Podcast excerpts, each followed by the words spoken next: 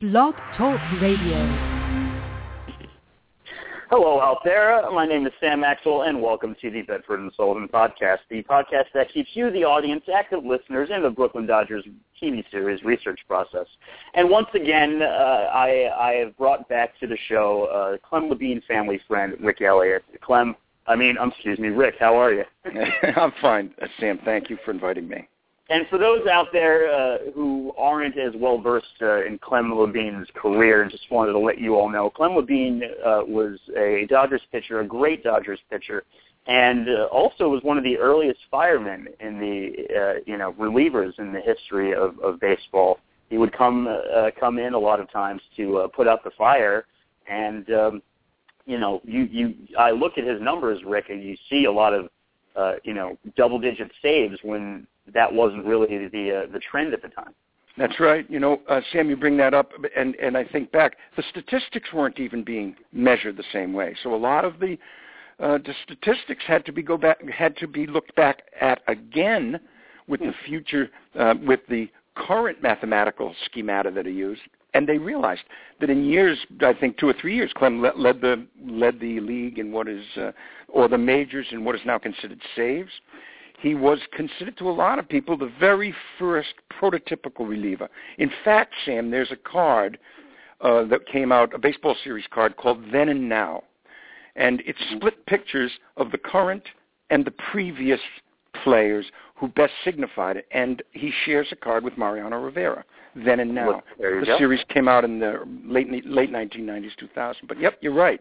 He was he emerged into the role of the reliever, and he grew to love that role.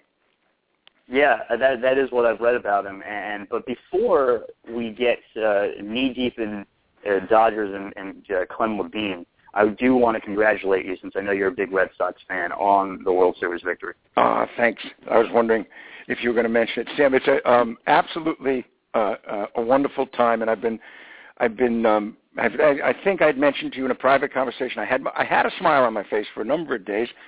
My, the ownership of the Red Sox haven't made any boneheaded moves yet. We still have Jacoby Ellsbury in center field, hopefully, unless someone like the Mets or Seattle steal him. But um, it's been a pleasure, and it's also been a pleasure because Big Papi has been such a uh, David Ortiz, such a great spokesman for the Red Sox, and was willing to make the tour of all the talk shows and everything, and did did a wonderful job um, representing uh, representing the team, being the spokesman for the team, and. Um, Uh, and uh, so, yes, thanks for mentioning it. It really was a season we didn't expect, especially after guys, last year's disaster. Yeah, right. I was about to mention, you know, you guys didn't have as, as glorious of a time as as uh, us Met fans had with Bobby Valentine, who uh, who well, I'll tell you when uh, you know uh, the Mets were when they were looking for another manager. A lot of us wanted Bobby Valentine back, but I think uh, and just to sidetrack. Uh, just a bit before we get back into the uh, the olden days.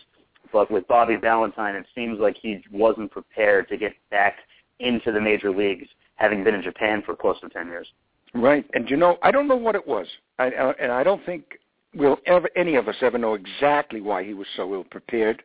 But for some reason, the dynamic didn't, didn't happen, whether it was personalities, whether it was his lack of preparation, or maybe he had gotten to a point in his career where he could no longer manage that kind of dynamic uh, roster. I don't know. But it was a bloody disaster, and it left us heartbroken. We never dreamt we'd, we'd uh, even give ourselves a good season, and here we gave a, they gave us a magic season. So thank you for mentioning that. Absolutely. Congratulations. I'm smiling again.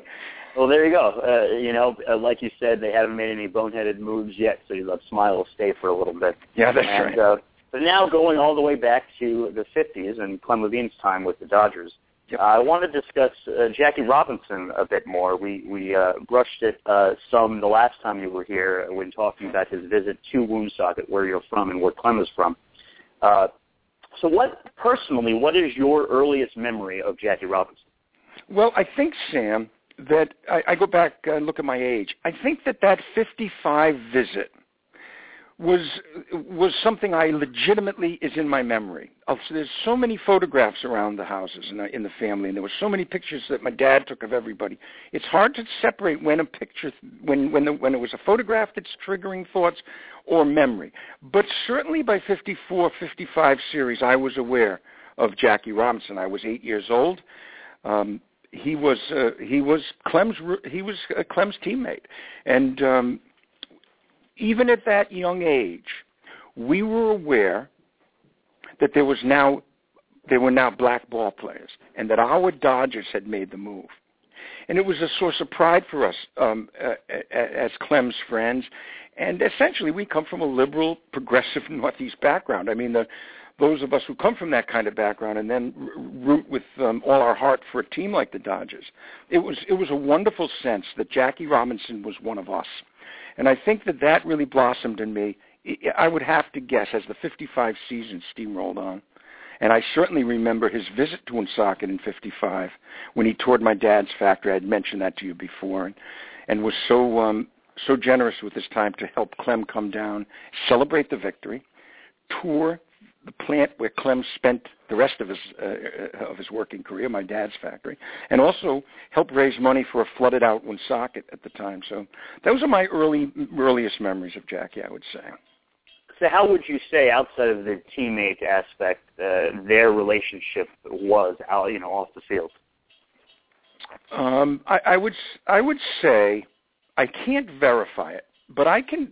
My instinct and my memory of Clem's conversations, and then looking at some of the behavioral behavioral interaction they had as friends, that there was something, that there was a connection there. You know, since we last spoke, Sam, I think back. Clem's uh, job with us started when he was a fifteen-year-old boy in Woonsocket, um, part-time in our shipping room.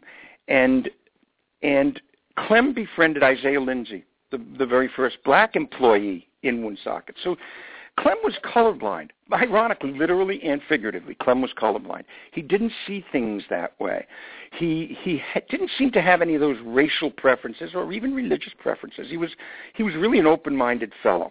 And I think that, and whether that, I'm not sure exactly how that develops in some people so early, but Clem was truly colorblind. He didn't see his universe in terms of black and white like that. So he was a natural. When he ended up with the Dodgers, my guess is, and Clem's feelings were, that he and Jackie Robinson connected. They connected at an, uh, for a lot of different reasons. Robinson probably sensed in him a man who didn't see color as significant. And Clem has always expressed how proud he was of Robinson, how he was the most fearless man Clem had ever met. So my, my sense is that they had a very, very strong friendship. In fact, Sam, in fifty-eight, Jackie Robinson had just gotten out of baseball, and he invited Clem to march in a, in an, in an, a very uh, little-known event taking place in D C. This was not the sixty-three March on Washington. In fifty-eight... Jackie Robinson asked a few of his white friends and his black friends, of course, but a few of his white friends from the baseball community and from the business community to participate in a smaller wa- march in Washington, D C, because they were trying to fully desegregate the public school system in D C, and they were trying to desegregate Little League Baseball. So the first time Jackie Robinson reached out to Clem was not sixty-three at the big march. It was fifty-eight. In, in, and when that happened, of course, Clem was still active. Jackie had retired. Clem was still with the Dodgers. They'd moved to L A. They still had some hopes of being pennant contenders. Um, and Clem's response to, to Robinson in fifty-eight was, I would love to go, Jackie, and I support you one hundred percent, but I'm planning on having plans in California in early October, which was his attempt at humor. I hope we make the play. I hope we make the series. And then he ended his note, and he said to, to Robinson, but I'll be there next time.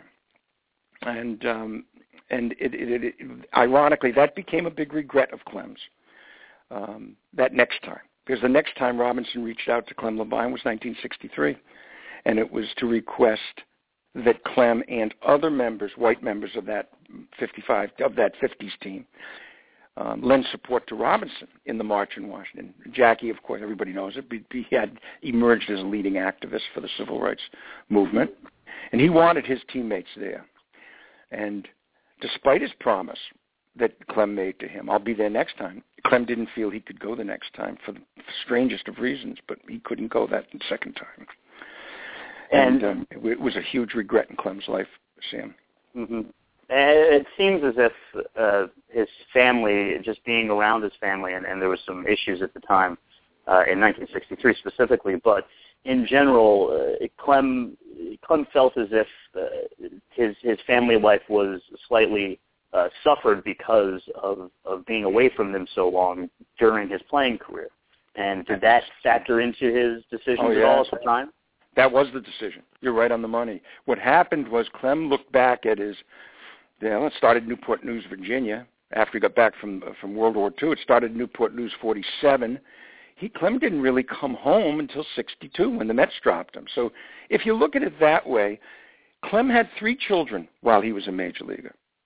And um, he always wondered. In fact, he even openly expressed it in the Providence Journal interview with a gentleman named um, Bill Perillo, good interviewer. Um, thirty years ago, he says, you always wonder how much damage you do as a ball player, not being there. And in Clem's case, um, he came home to a family of three children who he admits he barely knew. He came home to a wife who hung on because she adored him. She worshipped him, his first wife, Barbara, and they held it together. He comes home, and Barbara becomes pregnant with a, uh, just at the end of uh, Clem's career. Clem gets dropped in, uh, by the Mets, and he comes home to um, rebuild a family life to a new baby. So he had a brand-new baby girl named Kimberly, who uh, still lives in the area, Kimmy Levine. And um, his thoughts were that he had blown it the first time, that he had not been the family man because of his decisions. And when he was asked to go with Jackie Robinson to march on Washington, it wasn't a personal fear of getting hurt or getting killed, although that was the fear. Clem wasn't a frightened guy. He was a tough guy. He felt guilty that if he got hurt or killed in Washington on this march, he would be abandoning his family for the second time. And he made a very difficult decision. He told Jack, and he told Jackie, Jackie, I would go in a heartbeat, but I have a new baby. I can't leave Barbara again with this family. Mm. I have to turn you down. And, um, of course, Jackie Robinson was gracious in his response. Um, I, I, I understand, Clem, he said. But later on, Clem never felt that they, Clem never felt that Clem did the right thing. Clem said to me, all those years in baseball, and my one baseball regret is from something I didn't do after my baseball career. And um, it was very poignant. Till the day, till the last time I saw him, that Robinson conversation came up, Sam. He felt that he made the wrong decision, and that whatever the risk could be, he owed that to Jackie Robinson. And on the other hand, it's hard for me to say that about Clem because he's still my hero. But I will yeah. tell you, Sam, that he's one of the few people who would who would admit that openly, too. And that was also right. a wonderful part of Clem. You see, for me, uh, you know, even though this is outside of the timeline in terms of what I'm looking to do when it comes to this uh, this television series, nineteen thirty-seven to nineteen fifty-seven, from a storytelling perspective, from a character perspective, even though a lot of how characters are shaped is obviously the background of the time and what's going on, it, it's still the, the human condition uh, of the mm. stories that you tell, even about his post-career, that it just, that's fascinating to me. Sure, and they're universal stories. They, they, they are, you're right, and I had not thought of it in those ways, but whether it happens in fifty-one or, or forty-nine or even in sixty-three when Clem Labine uh, makes a decision which he considered to be the, the biggest regret of his life. It is, an, it is a universal, often repeated story, men's courage and the choices we make. And um, even though I, I might be out of the, a bit out of the timeline, but it sure is a um, it sure was a poignant story for him to tell. It was a tough story for him to tell when he would when he would tell us. And, well, going back to the timeline, and certainly a, you know a proper segue. Uh, he had an incident that would have been all, all over YouTube nowadays if this happened to uh, somebody rehabbing down below in the minor leagues. If you want to talk a little bit about the uh, the story at the Saint Paul Saints in nineteen fifty-three. Oh, yeah, when when uh, Saint Paul had to go down to Louisville, play the Colonels. Right, right. Yeah, exactly. Okay, Clem, this, on the other hand, the story of regretting Jackie, the decision with Jackie being one of his biggest regrets, this was one of Clem's favorite stories to tell in very small company. And I'm not sure exactly why. Maybe he was trying to uh, rationalize something to himself. But it, it was a, it was an incident in fifty-three. Clem had had shoulder problems in the fifty-three season. They sent him back down to triple A Saint Paul Saints. And at that time, they had a scheduled game down in Louisville, Kentucky. I think it was the Red Sox triple A team back then, the Colonels, but whatever. And so there's uh, Clem goes back for what was to be a fourteen or a fifteen-day, what we would call on the disabled list, but his shoulder strained. They wanted him to work a few innings every second or third game, whatever they did back then. So he gets to Saint Paul, and off they go by train, I guess, to, to Louisville. And th- they get down into this, you know, essentially southern community, and um, where the integration of, of baseball had not been as, as, as eagerly um, received or as warmly received.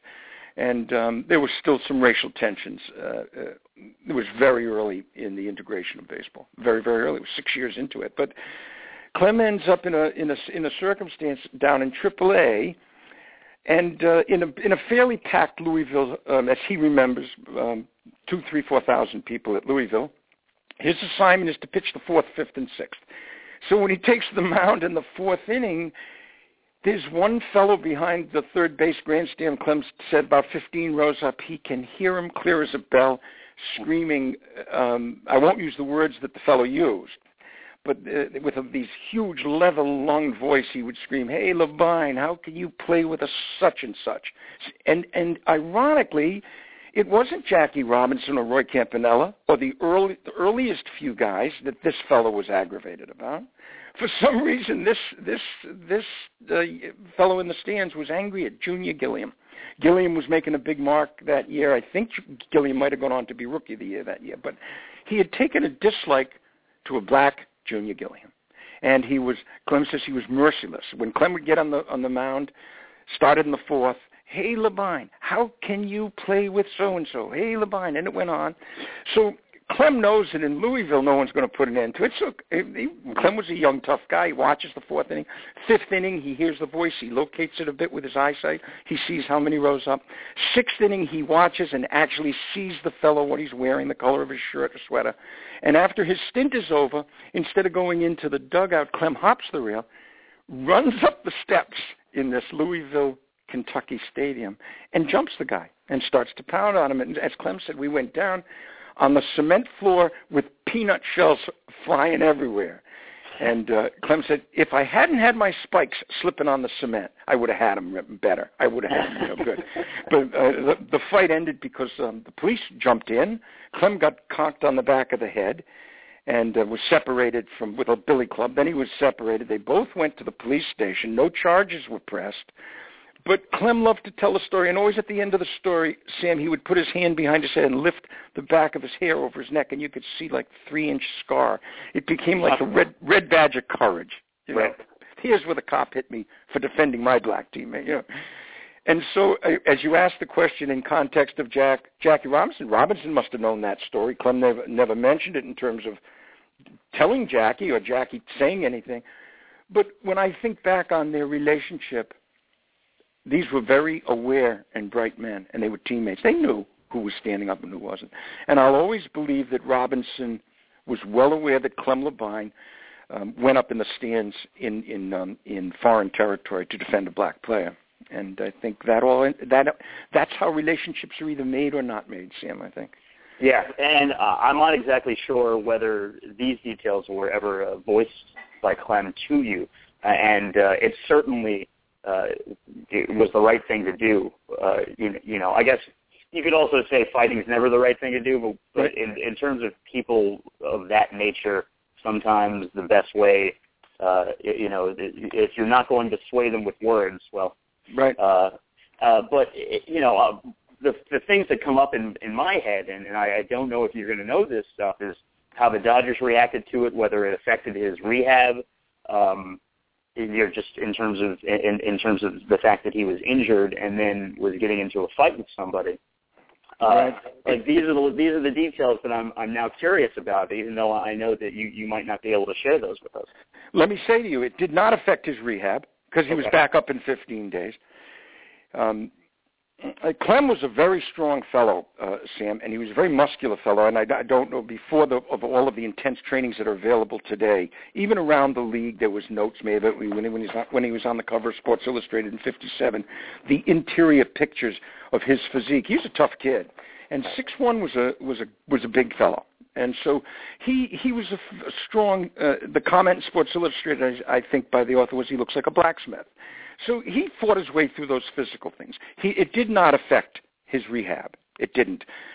Clem, in the sixties, when the early sixties, when the Mets dropped him, his arm had just gotten tired, his whole arm. Yeah. But it wasn't from a specific incident. The, the, the other thing he mentions is that Joe Black, the, the, the African-American pitcher um, f- for the Dodgers at the time, who would have a short but an interesting career with the Dodgers, he seemed to get the biggest kick out of it. And um, that fight, because there were times when they would make, uh, when they would uh, hook up again in Brooklyn, and he would never say anything, come up to Clem with a smile, put his arm around him and say, you know, you're really something, Labine. And then he wouldn't continue. He wouldn't say, for defending Gilliam or for whatever, just, you're really something, Labine. So Joe Black uh, is the one addendum to that story that Clem thought was funny. Big Joe Black would come put his arm around Clem and say, hey, Labine, you're really something. And Clem felt it was uh, it was a compliment for helping out his other teammate. Exactly, and it's certainly something that uh, when I get to the, the nineteen fifty-three season in my writing, and uh, and and you know, if I'm ever so lucky to get that far in terms of the seasons, which uh, you know, I think if this is a sellable project, I mm-hmm. definitely believe that uh, you know, I'll be able to get through the entire timeline. But I, it's something that I'm I'm already. Uh, cinematically putting together in my head as we speak. Yeah, uh, it was it was um it was quite a story, and Clem, who's now deceased, you know, but Clem told it beautifully, you know, and uh, mm-hmm. and uh, as we said, we started talking about Jackie Robinson, and we started talking about J- J- uh, Clem's regrets about um, something he didn't do, namely didn't march. Right. But he took pride in that. He took pride. Clem did not suffer bullies gladly, same as the expression goes. And to Clem, anybody who was taking advantage of uh, of a minority group or a smaller group or a black or a Jew or someone in a compromised situation because of some hatred or ignorance or whatever it was or unwillingness to accept, Clem never took it. He never suffered uh, fools gladly, as the expression goes. And uh, I think and that Clem was proud of that. It's, yeah, it's a great trait to have. Uh, and It, it's it's unfortunate that we're not able to talk to Clem as well, but I appreciate your insight regarding it. Uh, and speaking of insight regarding Clem's feelings, uh, let's, uh, trans, let's let's transition over to his feelings on Walter O'Malley. Uh, you know, Walter O'Malley is obviously a very polarizing figure in Brooklyn Dodgers history, mm-hmm. uh, and and so many different people have a black and white opinion of him. Mm-hmm. What was Clem Labine's feeling of Walter? It was not black and white, and um, but it was a bright gray, if you're asking me. I mean, I know I know what you're referring to, Sam. That um, in that in the con, in the complicated and convoluted story of the Dodgers leaving town, um, O'Malley and the the O'Malley and the controlling interests have taken a huge amount of blame, and uh, that that they were manipulative. They really didn't want to stay in Brooklyn. They could have bought the land themselves. They didn't need it to be taken by eminent domain. There, I, I know all those stories, and so did Clem. Um, but I'll t- but you've asked me, so I'm going to tell you what Clem's feelings were. Clem's feelings were different. Clem was very bright, and he was he was aware of current events. And um, he, even though he was a ball player and a young guy at the time, he developed a different a different set of perspectives on this. First of all, as a businessman, everybody knew that O'Malley family had been to Milwaukee and seen what Milwaukee had offered the Braves to get them out of Boston.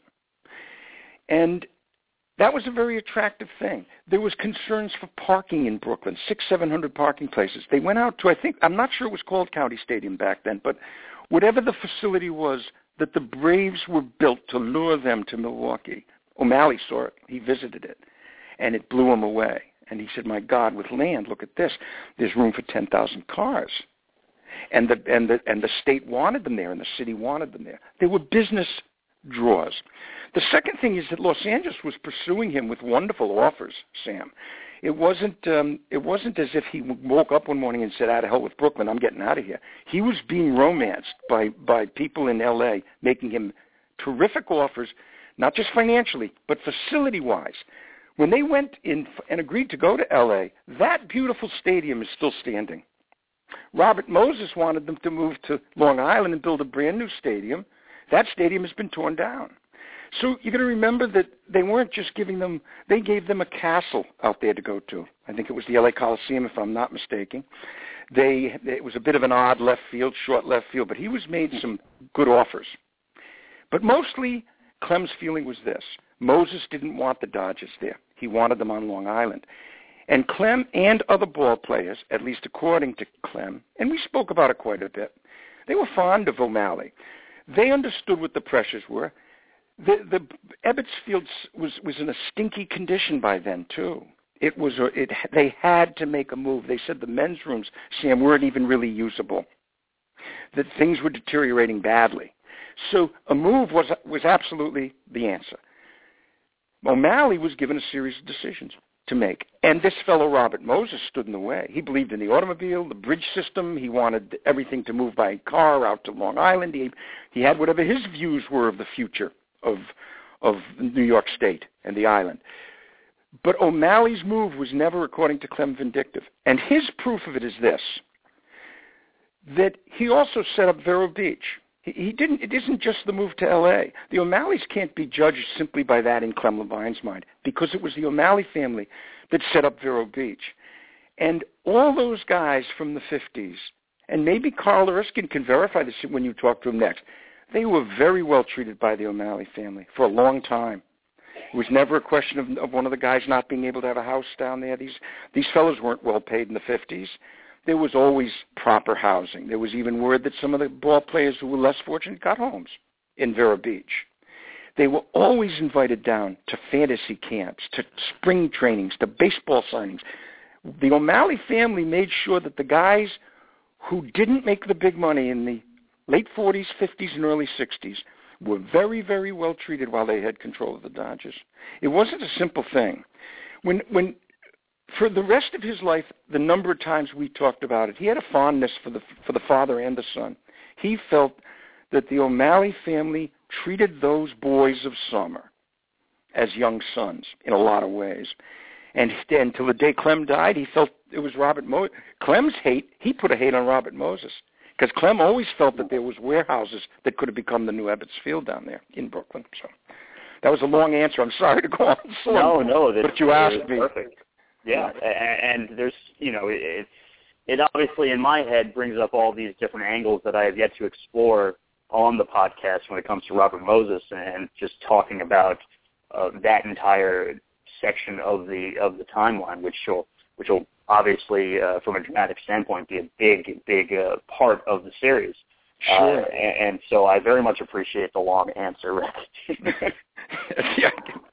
But but specifically, when it comes to moving to Los Angeles, what were Clem's feelings regarding that, though? It's a, it's a bit ironic because it's a contradiction. He didn't want to go to L A, and and it make to me it makes his opinion of O'Malley of O'Malley even more more honest. When when when. A lot of the guys didn't want to go. Duke Snider didn't want to go. These were, a lot of these guys were small northeast, small town northeast guys or New York located guys. They they didn't look forward to L A. It was as far away as Mars to most of them, and um, so the move to L A was unattractive. It was uprooting, especially to a guy like Clem, who although he'd had a great season in fifty-seven, he knew the aches and pains were coming. He knew it was not going. It was going to be a short-lived move. He knew it. Um, and the, the the older fellows did not wish to go. They didn't wish to go. Um, I have a very funny I have a very funny picture, Sam, and I'll send you a copy. I just took a little phone copy. I'm going to send you a copy. When Clem first got to L A, he had someone photograph him. He lay on home with his, his elbows on home plate, his hand, his head in his hands, with a big scowl on his face like he had a terrible headache, and he spelled out in baseballs, L A And and I look, I'm looking at it now above my desk. It was Clem's. It was Clem's comment on Los Angeles. It was, this is giving, this is giving me a headache. What just happened to us? You know, why are we here? On the other hand, he never pointed his finger at O'Malley ever, ever. It, it was Robert Moses that was the bad guy in Clem's mind. Well, it's obvious that a lot of politicians and a lot of the, you know the, the, the leaders like Robert Moses didn't do enough. Uh, when it comes to both the Dodgers and the Giants, and and uh, it, it it's just it's a it's a gray area that still needs to be explored. Uh, yep. I, uh, and there's there's a lot to um, you know the, the research will never be done, even when it's uh, what do they say? Art is art is never finished. It's just abandoned, as the That's cliche right. goes. Right. Uh, but you know, it also perked my interest as to what his career, uh, what his um, nineteen fifty-eight was like, and and so he pitched one hundred four innings. Uh, he certainly, you know, it seems as if everybody had a, you know, it, it was a hard season for a lot of those those players. It and was a hard it, season. Yep. Yeah, and it's, it seems as if he had a four fifteen E R A, yep. fourteen saves in retrospect, as you as you mentioned, that all that stuff was uh, was going back. The WHIP is the is one of the numbers that I always look to that I think is very underrated when it comes to, to pitching, and uh, it looks like a one point three seven. I'm sorry, no, no, no, one point three nine uh, uh, WHIP in nineteen fifty-eight. Yep. And he was six and six, which uh, you know that's a that's kind of You, you, it's hard to really tell. The losses make m- more of an impact when it comes to relievers than, right. than the wins do, because you can blow a save and then they'll they'll get your back in the bottom of the ninth, if you will. Um, That's right. But uh, yeah, no, it's something that, that just popped into my mind as we were talking about that that photo.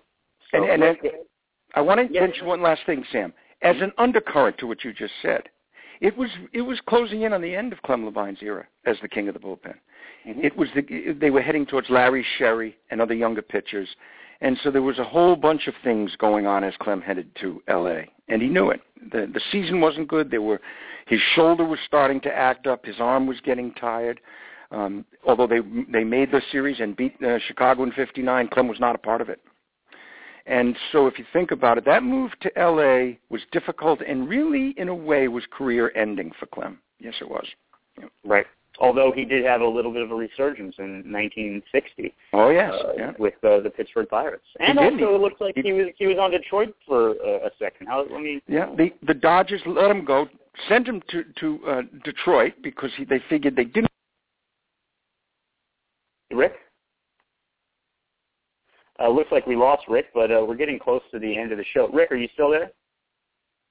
Oh, well, it looks like we uh, Rick's unfortunately cut off, um, but we're certainly going to have Rick on again at a later date. Thank you all for listening, and catch us next time. And enjoy the uh, the holiday weekend, and happy Veterans Day to all those veterans out there. Have a good one.